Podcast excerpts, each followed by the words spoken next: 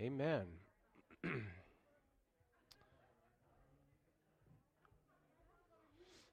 good to see all the moms here today. Praise God. We're going to be in the book of Second Timothy this morning. So if you go into your New Testament, more towards the end, it's not all the way at the end, but it's it's towards the end there. So it's Second Timothy. Second Timothy is a letter that Paul would write to his spiritual son. He was also a young pastor. So there was two men that Paul really poured into. One would be Timothy, the other one would be Titus. So there's the book, letters or books of First and Second Timothy, and then there's also the book of Titus. And so they would often they were pastoring in these churches that Paul would start on his missionary journeys. You can see them in the book of Acts. Uh, so Corinth, Athens, um, Thessalonica, Philippi, Ephesus, Colossae. Um, so those are some of the places that they would pastor. All right. So on Easter, we um, before Easter we started a, a, series in the book of Philippians. So we're going to hit the last message here, talking about experiencing the peace of God. And, you know, the peace of God, we can talk all we want about the peace of God, but if it doesn't work in times when the gas prices are high, when the groceries are costing a lot, if the peace of God can't work in those situations or when you get that report from the doctor, you know, that kind of unsettles us, if we can't experience the peace of God in those times, then what good is it? And so we're going to talk about what Paul writes about there. And we always have to remember he writes this when he's in prison. So, um, he's in prison for representing Christ. So we'll come to that next Sunday. All right, today is Mother's Day, and so we're going to look at an example in the book of Second Timothy um, that deals with Paul and it deals with Timothy, but it also deals with two other key figures that we see here in uh, chapter 1 of Second Timothy. So Timothy would come into Paul's life as he would be going, we call them his missionary journeys because he goes through what was Asia then, it's modern day Turkey, and then he'd go through the Macedonia area, uh, modern day Greece. He would go through some of those areas. And so on one of those journeys, he comes across Timothy. And Timothy was not saved under Paul's ministry. Rather, Timothy had a faith. Okay, he had a faith, but then he meets Paul, and and then he becomes uh, mentored by Paul and actually then becomes, Paul sees worth in him and says, you know what, this guy could be a pastor. And so then he would be a young pastor and would be in these uh, communities that uh, where Paul would start churches. Paul was a he was a soul winner. He was kind of like an evangelist. He, I don't know if he was necessarily the best pastor. Okay, um, he got things up and running, but he was I don't know if he didn't really have those pastoral gifts. He was like full speed ahead, and if you get in my way, you know, you're going to get knocked down. That's the way Paul was. But that, that's what God needed. He needed a man that would go into difficult places and see the church started, right? Often he would have to leave town because people were wanting to kill him, all right? How many would like to be in that place, all right? I would say, I'm resigning. people want to kill me, I'm gone, right? No. But um, but Paul, then he would go to the next place. And, and so he had that temperament that God needed to be a pioneer and to, to establish those things. So we learn that Timothy has a faith, and that's what I want us to look at. He has a spiritual heritage. Where did that come from? Where did that come from? Well, we're going to see that in our in our uh, passage of scripture here today. So, uh, before we read it, let's look to the Lord in prayer and just ask God's blessing. Father, we thank you for your word. We thank you that it is the living word of God that speaks to our lives today. Lord, it's no more than words on a page. It is the living word of God. And I pray that with for each person here, Lord, there is a specific word that reaches out to them and and uh, that brings transformation and change within our lives. We give you the thanks. We ask it in your name. Amen. Verse 1, 2 Timothy. Paul, an apostle of Jesus Christ by the will of God. Okay, it wasn't just by choice, it was by God's will. God reached out to him and that's found in the book of Acts. In keeping with the promise of life that is in Christ Jesus. To Timothy, my dear son. So Timothy is not his his blood, right? uh, not his son by blood. He, but he, Paul sees him as a spiritual son, somebody he has poured into and raised up to be a spiritual leader. Okay? Grace, mercy, and peace from God our Father and Christ Jesus our Lord. I thank God, whom I serve, as my ancestors did, with a clear conscience night and day. I constantly remember you in my prayers, recalling your tears. I long to see you so that I may be filled with joy. So there is definitely um, just, he sees them as his own family, right? Okay? Verse 5, key verse there. I'm reminded of your sincere faith, and some translations have genuine faith, which first lived in your grandmother Lois and your mother, who? Eunice. And I am persuaded now also lives in you. So we've entitled the message from generation to generation. So you see three generations there, right? Grandmother, mother, son. Right? For this reason, I remind you to fan into flame the gift of God which is in you through the laying on of my hands. For the Spirit of God that He has given us has not made us timid or fearful, okay? But it gives us power, love, and self discipline. So don't be ashamed of the testimony about our Lord or me, His prisoner. So, um, Again, Paul talks about his suffering. And so, who wants to be around somebody, you know, be a social? Oh, that person's in prison, right? I don't want to be their friend. I, hopefully, you're a better friend than that. But that's not always, it's kind of like, oh, yeah, all my good friends are in prison. You know, it's just kind of like you don't want to associate with them. And Paul was running into that. People were disowning him because he is suffering or he's in prison because of his testimony of Christ. Rather, join me in suffering for the gospel, for the power by the power of God. For he has saved us and he's called us to holy life, not because anything we've done, but because of his own purpose and grace. This grace was given to us in Christ Jesus before the beginning of time.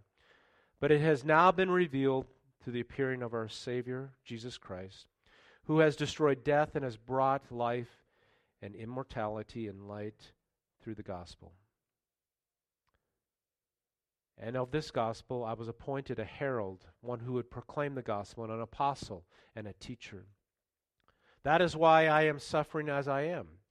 Yet this is no cause for shame, because I know whom I have believed, and I am convinced that he is able to guard what I have entrusted to him until that day. That's a good verse to underline. There's a hymn. How many know that old hymn that is that is based upon that verse of scripture. I was going through this and it just those words just popped into my mind. But it's a great hymn. I think it's called "I Know Whom I Have Believed." Um, but Paul is saying I can trust God with my life and the things that I've invested in. What you've heard me keep as a partner, as a pattern of sound teaching, with faith and love in Christ Jesus. Guard the good deposit that has been entrusted to you. Guard it with the help of the Holy Spirit who lives in us. Amen?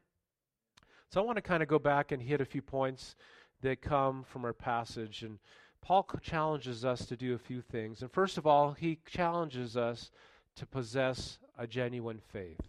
And that's really comes home in verse 5. To possess a genuine faith or a sincere faith, right?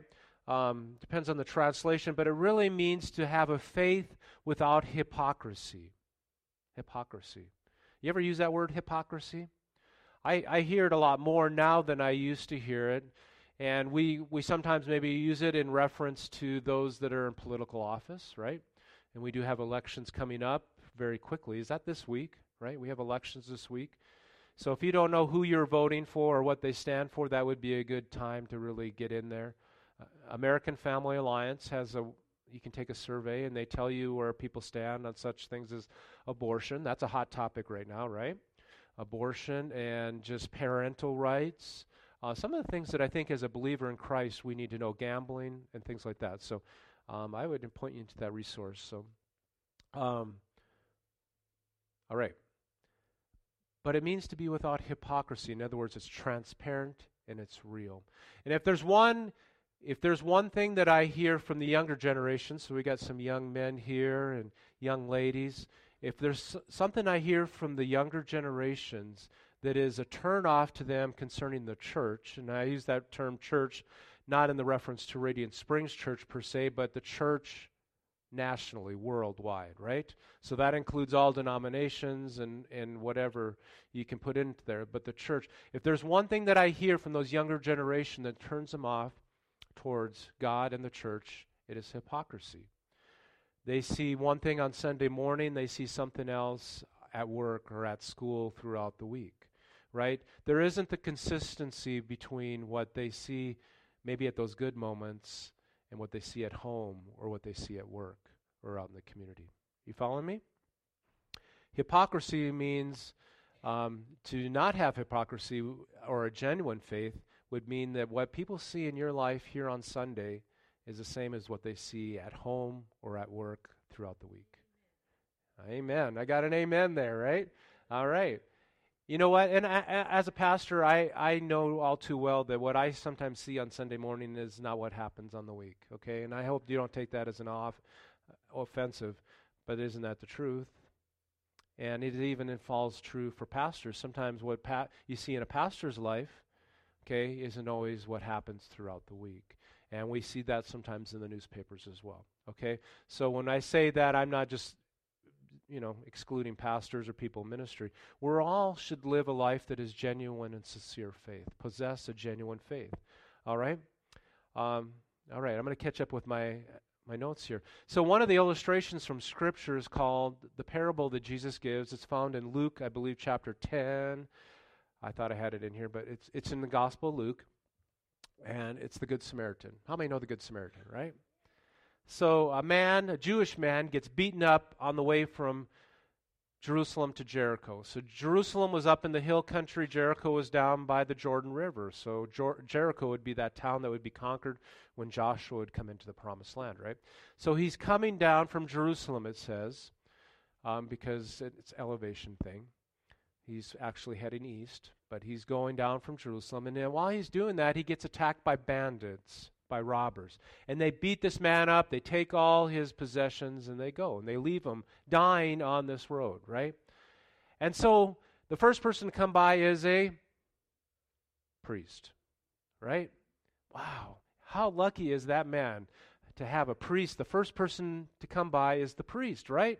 The minister, right? All right? And so he comes by, and that man, what does he do? Oh, there he is. I'm going to go by on this side. All right. Well, fortunately, a Levite follows. He also serves in the religious area, right? Seen as one of God's chosen people. And he comes by and he sees the man there on his last leg, right? We use that term, right? But he's bleeding, he's dying, groaning, moaning. And what does the guy do? He goes by on the other side as well, right? This man's going to die. And then all of a sudden, the third person comes by, and he is a he's a Samaritan. Now, the Samaritans and the Jewish people they they they didn't hang out together. All right, the Samaritans were a mixed breed. When they had been conquered at one point, Israel had been conquered. They intermarried, and so you have Gentile and Jewish blood mingled together. And so the Jewish people really saw the Samaritans. They would even call them dogs. Isn't you know that was just kind of rude, right? And um, in fact, when they would go through Samaria, which was in the northern part of Israel, they didn't go through Samaria, they went around Samaria. So, John chapter 4, the woman at the well, Jesus goes through Samaria, and it's one of the most powerful conversions that we see in the Gospels as Jesus leads this woman to the Lord. Um, that had several husbands, and the one that she was with wasn't her husband. And I mean, the long list, list but God reaches out to her. Not only does she come to know Christ, but she leads many in her community to Christ. All right? So, the Good Samaritan sees the man there and he takes pity on the man, right? Bandages up his wounds, puts him on his donkey, takes him into town, finds a motel for him, and he does what? He says, I'm going to pay his bill, and I'm going to give you money in advance, and I'll come back, and if I owe you anything, I'll pay you back. Isn't that crazy? Here was somebody that normally would ignore him and not reach out to him, but this man had it in his heart to reach out to him. Now, Jesus, the question that led up to this is they asked, Who is my neighbor? The, the religious leaders and the people of the law, they wanted to know who my neighbor was. So, who should I help out and who shouldn't I help out, right? And so, Jesus told this parable of the Good Samaritan. And that made people quiet because they realized that anybody that I come in contact with is my neighbor and I should reach out to them, right? And so, out of all these people, who lived a life without hypocrisy? The Good Samaritan, right? And so you had the religious, you had the Levite, you had the priest. They were seen as spiritual and pious and religious on the outside, but they didn't live it in a moment that was crucial. Amen? And so there was hypocrisy there. God calls us to possess a genuine and sincere faith. Amen? All right. Secondly, Paul calls us to pass our faith on to the next generation. So some Christians are first generation. What do I mean by first generation? It means that you are the first one in your family to accept Christ. You didn't have a mom or dad or a grandma or grandpa that were Christians. You are first generations. You know what? And first generation Christians are the most powerful Christians because you experience God usually in a powerful way. And so there is a lot of there's a fire in your life for what God has done in your life. Where the second and third generation, they, their faith is inherited to some degree. And so they have to, I always tell my kids is that you have to discover your own faith. It's great. We passed it on to you, but it has to also become your own. Okay? And uh, my faith isn't going to get my kids into heaven. Okay? They have to know their own relationship with Christ. But we see in this that Timothy's faith came not from Paul, but it came from his grandmother Lois and his mother Eunice. They had poured into his life and they had raised him up in the ways of God. So that when Paul comes on the scene, it's kind of like, hey, here's a nice young guy for ministry, and he he follows that path. Um, pass that faith on to the next generation. How do you do that? How do you pass your faith on to the next generation? Do you make out a certificate and say, here, I'm passing it on like a will or inheritance, right? Eh, I don't think that's going to work. How does that work? How, as a mom or dad, think, think of Jochebed. Now, who is Jochebed? If I throw that name out there, who's Jochebed? She was the mother of Old Testament. He parts the Red Seas. Moses. Yeah. You know what? she trusts God with her baby, puts him in the Nile River with crocodiles. God spares him, and she is he is nursed by Pharaoh's daughter. But also, well, she's taken care of. Moses is taken care of by Pharaoh's daughter, but actually Jochebed is the one that gets to nurse him. And during those those that months or maybe a year or two while she nursed her son, she was able to pour into him the things of God for those for that time and season, and then she had to give him back to Pharaoh's daughter. Uh, but she had that moment and that time to be with him. Um, Lois and Eunice poured into the life of Timothy. So it means, I, I, I just think of ways that we've done it as a family where having those family devotions. What's family devotions? Well, it means finding that time, whether it's in the morning or evening, um, where you just sit around and you maybe, you know, we got so many things, tools today where you can have a devotional on your phone and you just read through the devotional a scripture, maybe a, a, thought with that, and then you pray together, pray for needs. Um, maybe it's when you tuck your kid into bed at night, you have that bedtime prayer, right? And uh, sometimes some neat conversations come up in those moments. We've learned that with some of our sons, some of them are talkative all the time, but there's one son specifically, and he knows which one he is. He'll call us like at 9:30, right when we're ready to go to bed, and he'll just talk, talk, talk, talk, talk, right? Um, and we sometimes have some very valuable conversations. I just know growing up, my mom, and she'll maybe, I don't know if she's watching now. She's probably not watching now, but she'll watch it later. But I remember before we would head off to school, she always had that devotional time where she would read a passage of Scripture. It wasn't anything long, but she had that passage of Scripture, and she would pray with us before we headed out the door.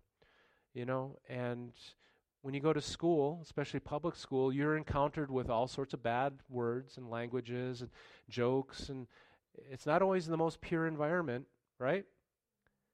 And what an opportunity to send your kid off and just pray God's blessing over them and God's protection over their life before they begin the day. That's one way. Bringing them to church, I think, is so powerful.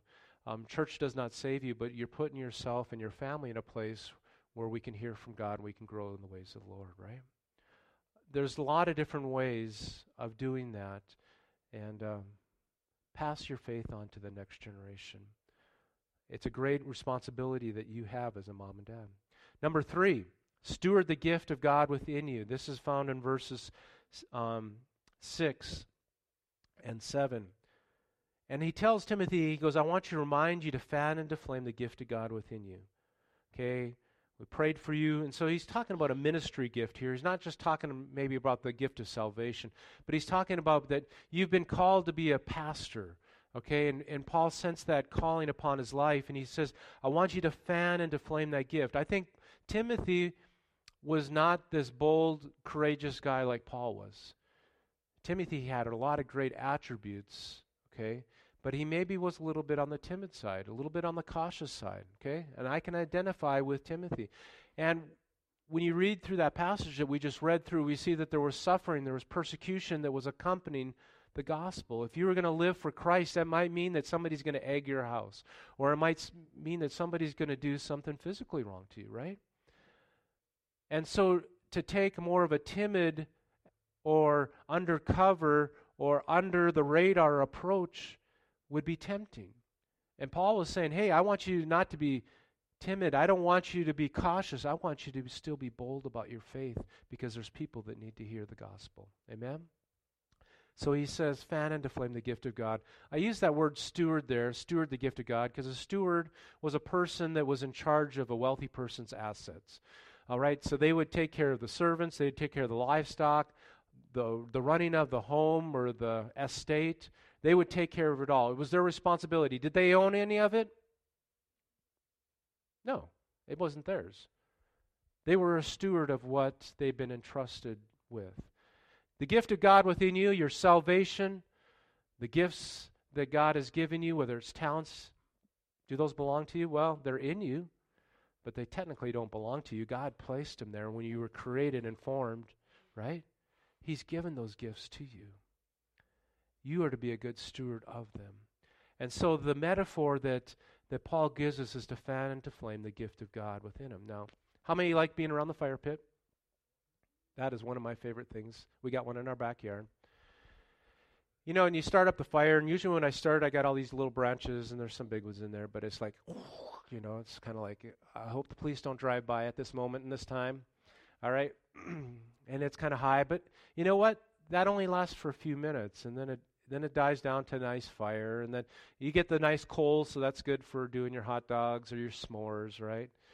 And uh, that's a good thing. But before long, all of a sudden, it can even turn black because there's coals there, but the ashes are covering it all up, right? It's still hot. You get down in there, right? But every fire goes out over time. It does. It goes out over time. You don't even have to do anything wrong. You just have to do nothing. You know what? The fire in your own life, you don't have to go out there and live a sinful life. Now, that won't be good for your faith, okay? That's like pouring water on the fire. When you go out there and do all sorts of bad stuff, you're dousing the flame of God in your life. But you say, Well, I'm not doing any of that. Great. But if you do nothing, it's like you're just progressing that because it's the fire is going to go out, folks. We have to fan and to flame the gift of God within our own life. And that was Paul's word to Timothy. And so what I've learned in the fire pit, you know, the coals are there, they're still there. You kind of take a poker and get you know, kind of stir it up a little bit, put some fresh word on there, and guess what happens? Right? It takes right back off again. And that's what we have. We have to maintain the gift of God within our own life. How do we do that? We have that encounter service coming up. Those are opportunities. Being in church on Sunday, having devotions in your home and family. Did I already already, already say all that? Yes, I did, didn't I? Right? Okay? But but it's true. That's how we maintain that fire. That's how we don't read our Bible and do things like that just so we can check a box. It's necessary to walk in a relationship with our Lord and our Savior. You can't have a relationship with your friend or with your spouse and never communicate. Okay? Now, you can maybe stay married, but I'd really like to see how that relationship works, okay? Because to me it's not going to probably happen you know or if you lived in one place and your spouse lives in another place and you never see each other you could technically be married right but if you don't communicate there's not going to be much of a relationship there right it's the same with our Lord and our Savior that we have to maintain that. We do that through prayer, through God's Word.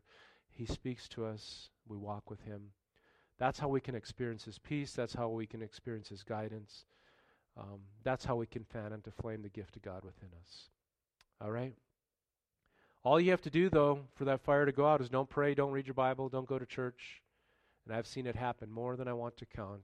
The fire goes out. And there's only so much I can do as a pastor. We have to maintain the fire within our own life. I have to maintain the fire within my own life. Right? Just as you do. Okay? All right. Number four. Am I already at number four? I actually have a number four. This is the bonus point. Okay? Bonus point. Everybody say, woo! All right, bonus point. Guard what God has entrusted to you. Guard what God has entrusted to you. Now, Paul says, you know what? I know whom I have believed, and I'm persuaded that he, I am convinced or persuaded that he's able to guard what I've entrusted to him until that day. What is he talking about? Well, he's invested in a lot of lives, Timothy being one of them. But he's poured into Titus and a lot of people he's led to Christ. The church in Philippi, we've talked about that here in the last month or two. He's invested in a lot of people. But he knows in 2 Timothy, we know that this is the last letter he writes and that at some point there he is executed and he's killed for his faith. He wouldn't be there anymore to guard the deposit he had placed in, God, in people's lives. Right? It's like putting money in a bank. He had invested into them. That's what you do as a mom and dad, right? You invest in your children, whether it's the things of God or just how to cook an egg on a stove, right? Or how to get dressed, how to do the clothes, right? And the laundry, right? You invest in them, right? You teach them things. But there's going to be a time you're not going to be able to do that anymore, especially once they get out of the house. You have a little more say when they're in the house, but when they're out of the house, hopefully they're not 25 or 26 when they're still in the house. You know, um, that does happen in our day and age. But when they're under your care, you're able to pour into their life more. But once they leave the house, they become adults, they make their own decisions. Then you have to trust God with that deposit you've made in their lives. Amen? Um, I was talking with a lady this week, and she said, You know, the thing that I worry about the most is my kids and my grandkids. She doesn't know how many days she has left weeks, months. But she says, That's the thing that worries me the most. And actually, was preparing for this, and we prayed that prayer together that, that God wa- will watch over the investment and the people that she cares about. Amen? God is able to guard that which we've committed to Him. And I think Paul's main concern here in speaking to Timothy, he says God is able to guard what I've entrusted to him. But then he challenges Timothy to guard that which with what he's been entrusted with. Sound teaching and the mentoring that Paul has poured into his life. And he goes, guard what I've given you. Why? Because there's false teaching out there. There's people that are going to try to make you ineffective. He says, guard what has been entrusted to you. Guard the good deposit, verse 14, that has been entrusted to you. Guard it with the help of the Holy Spirit. You know, false teaching and temptations often are, can be they sometimes they can be blatant, right? Okay, and I'm I'm just going to be very honest. Most guys aren't going to have an affair with somebody that just comes out of nowhere and says, "Hey, let's go. Why don't you go s- sleep with me or whatever?" Okay. Usually that's not what happens. Usually it's a little more subtle. There's the relationship that develops at work or wherever, and that's where the temptation begins. It's subtle. Now, did you know that in America today, in the United States, $70 million they estimate is in circulation of false currency fake money. $70 million. Now, people, if you took monopoly money to the bank or to Walmart, would that work? Would it work? No, you'd, you'd probably get laughed at, right? I don't even think they'll arrest you. They'll just kind of like, oh, that's a good one, right? Right? You know, and that w- term wood nickel. Anybody make a wood nickel? So back in the days, you know, you could fake a nickel, you know, and if it was the same weight and the same dimensions, that's where the wood nickel comes from. But counterfeit money is able to be circulated because it looks the same, it feels the same, right? And so it's able to be, it has to be good enough, it becomes counterfeit. And I just think about that in our own culture today, even with what God has entrusted to us, that we have to be good stewards of His teaching and to go to God's Word because sometimes there's teachings out there, sometimes we can be led astray by things that sound good and look good. My folks got a call this week, I think it was on Friday, and he gets a call from this guy. And my mom says, Yeah, no, there was somebody out there with a white wand in our yard. And then he gets a call about half an hour later and says, Hey, you're overdue on your natural gas bill, and if you don't pay it in 30 minutes, we're going to cut you off. And he goes, oh, That just didn't make sense. And the guy was just really forceful. And my dad says, Well, that just doesn't sound right. And so the guy hung up the phone and he went to the office that was in Mitchell, South Dakota, and uh, contacted them. And the lady says it's a scam. It's a scam. And uh, I guess several people had already been scammed out of thousands of dollars by that same thing. We have to know what we have, we believe, right? And depend upon the Holy Spirit. At the book end of uh, Second Timothy here, this short letter, um, chapter 4, if you have, you want to go there, you can. Chapter 4, verse 9. Paul tells Timothy, Do your best to come to me quickly, for Demas, because he has loved this world, has deserted me and has gone to Thessalonica. Demas was, you'll, you'll see that if you look in the book of Philemon and Colossians, he was a partner with Paul. He was valuable to the ministry. But something happened in Demas's life and he the greed the things of this world got the best of him and he and he deserted paul in a difficult moment. He left to pursue other things. So there's two things that we want to under this point this bonus point here is first we must guard the deposit placed within our lives um, by others.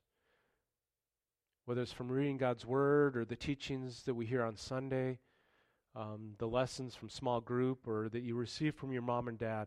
Guard what has been placed within your life.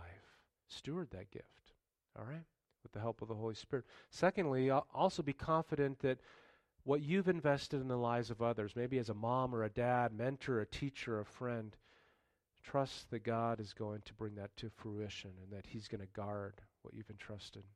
I think as a mom and dad, that's one of the hardest things is you raise your children and then you let them go, right? They fly away. And to trust that God is going to work out his salvation in their life. And we have to trust God with that. And that is not always an easy thing to do. Says a dad who has two, has three adult children now. So, but God is faithful. Amen. I'm going to have the musicians come. As a Christian mom or dad, our goal should be to pass our faith on to the next generation, whether they're young and under our roof, where we can speak directly into their life, or even when they become adults. Um, but as Rebecca shared, the time to be poured into their life is when they're they're young. Proverbs talks about that if you raise them up in the ways of the Lord, when they are old, they won't depart from it. They may wander. They may wander. But the prayer, the proverb is that usually they'll come back. Amen? Usually they'll come back. How many of you wandered? How many of you were raised in a godly home, but you wandered? Yeah. Yeah. Yeah. But you're here, you come back, right? See, there's hope. When they're young, raise them up in the ways of the Lord when they get old. The general proverb isn't a promise, but it's a general rule that 99% of the time they'll come back. Amen? And I believe those are things that we can pray. Amen. This is a beautiful passage just of talking about the, the heritage that Timothy had by his grandmother and his mother. Moms, you play a crucial role I know sometimes in the thick of it, changing diapers and kids crying, and sometimes a lot of dishes, maybe a lot of clothes to do, kids fighting. It's kind of like, man, is it worth it? Am I making a difference? Yeah, you are. And even in the thick of it, God is able to be there to, to help you, to give you wisdom and, and strength. I think there's so much wisdom that is needed for a parent. If you enter into parenthood and you think you'd have it all figured out, I don't know. That wasn't me. Maybe I went into it going that way, but it was that that picture was so quickly shattered. Okay, quickly shattered. We need God's help. Amen. Would you stand this morning? I'm just going to lead us in a prayer of salvation first of all, but also just a prayer blessing over over our moms and our families here. And when I talk about prayer of salvation, if you've never, maybe you've invited Christ in your life, but today you say, I need to get back. That fa- flame died out, but I sense God fanning that flame back into my life again. I just want to reaffirm my faith in Christ. Maybe you've never prayed that prayer. But God says that if we confess our sins, He is faithful and just to forgive us of our sins, to cleanse us of our unrighteousness, and to come into our heart and our life. And so I just invite you to pray with me this morning. Then I'm going to have a prayer over just the families here this morning. So let's pray together, saying, Dear God, forgive me of my sin. Forgive me of my wandering. Come into my heart and my life. Be my Lord and my Savior. I give you the thanks. I give you the praise. Amen. And Father, this morning I pray over every family represented here, every mom, every dad. And Father, I pray your Holy Spirit just to be upon their home and their family, and that we can raise up the next generation to know your ways, Lord God. There's never any promises, but Lord God, that you can allow us to do the best, Lord God. And uh, I know there's people here that just didn't have that foundation growing up, and and. Uh, and so some of this is all new. And, but God is able to help us. He's able to lead and direct us to give us the tools that we need to raise up that next generation. So, Lord, I just ask your blessing upon every mom here today and every dad. Just let your presence and your glory be upon them, their life. Give them a great day. And, uh, but more importantly, just be with us today, tomorrow, and the remainder of this year. Just walk before us. Let your spirit be there. We give you the thanks and the praise. Your name we ask. Amen. And would you just, if you could keep your eyes closed just one for one more, few more seconds. But if you prayed that prayer for the first time today, or just you meant that salvation prayer, and you meant it with all your heart, would you just look at me right now and say, Yes, that was me? Okay. Amen. Any others? Amen. Okay. Amen. Praise God. Praise God. Amen. Praise God. Several of you. Amen. Praise God. Um, we want to help as a church. We want to help you, whether it's Pastor Andy, myself, others. We want to help you this morning. Amen. Amen. Praise God. We're going to close with that song we sang earlier because I just think it just talks about the fire. It just talks about our families. Would you declare that over your home and your family today, and uh, just make that your prayer? Amen. Amen. Amen. You know one of our values is healthy families, and that means raising up the next generation to walk in the ways of the Lord. And I know maybe you were raised in a Christian home, maybe you weren't. And just because you grew up in a Christian home doesn't mean that you know how to raise up that next generation. But my folks both came from homes, they had alcoholic fathers. They were dysfunctional, there was abuse, things were not perfect. But God reached out to them in different ways. And, and so when they started their home, they, they wanted to have a Christian family. So they, I mean, we were always in church. Um, we were part of the Wednesday night activities. We had devotions. Those things were all new for them, folks. They didn't have a track record of being raised that way. That was all new ground for them. And I just want to encourage you that maybe some of that is new to you. But God can help you. And you got a church here that loves you and will help you in that process. Um, but guide and direct you. You know, um, Andy and Lizzie are both working in different places this morning. You know, but I know for Andy, some of those things just weren't there. And uh, now that they have their first daughter, uh, he's just taking that so seriously. Is he doing everything perfect? No, I think he's, he's they're probably both learning uh, as they go, right? But there's some they're taking pretty seriously. And uh, God can help you out as well. Amen? So I just want to encourage you. Father, we just thank you for your people. Go with us as we celebrate moms today and, and have a great time with them. And I just um, pray that um, we can, if our moms are still living, that we can reach out to them and, and in love and just encourage them. And Lord, even sometimes maybe there's been a, a falling out, Lord God. And maybe today is the day we make that call and just bridge that gap, Lord God. Extend grace. Start up a relationship that maybe has stopped for whatever reason.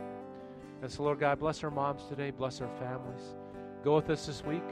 We give you the praise and the glory. In your name we ask. Amen.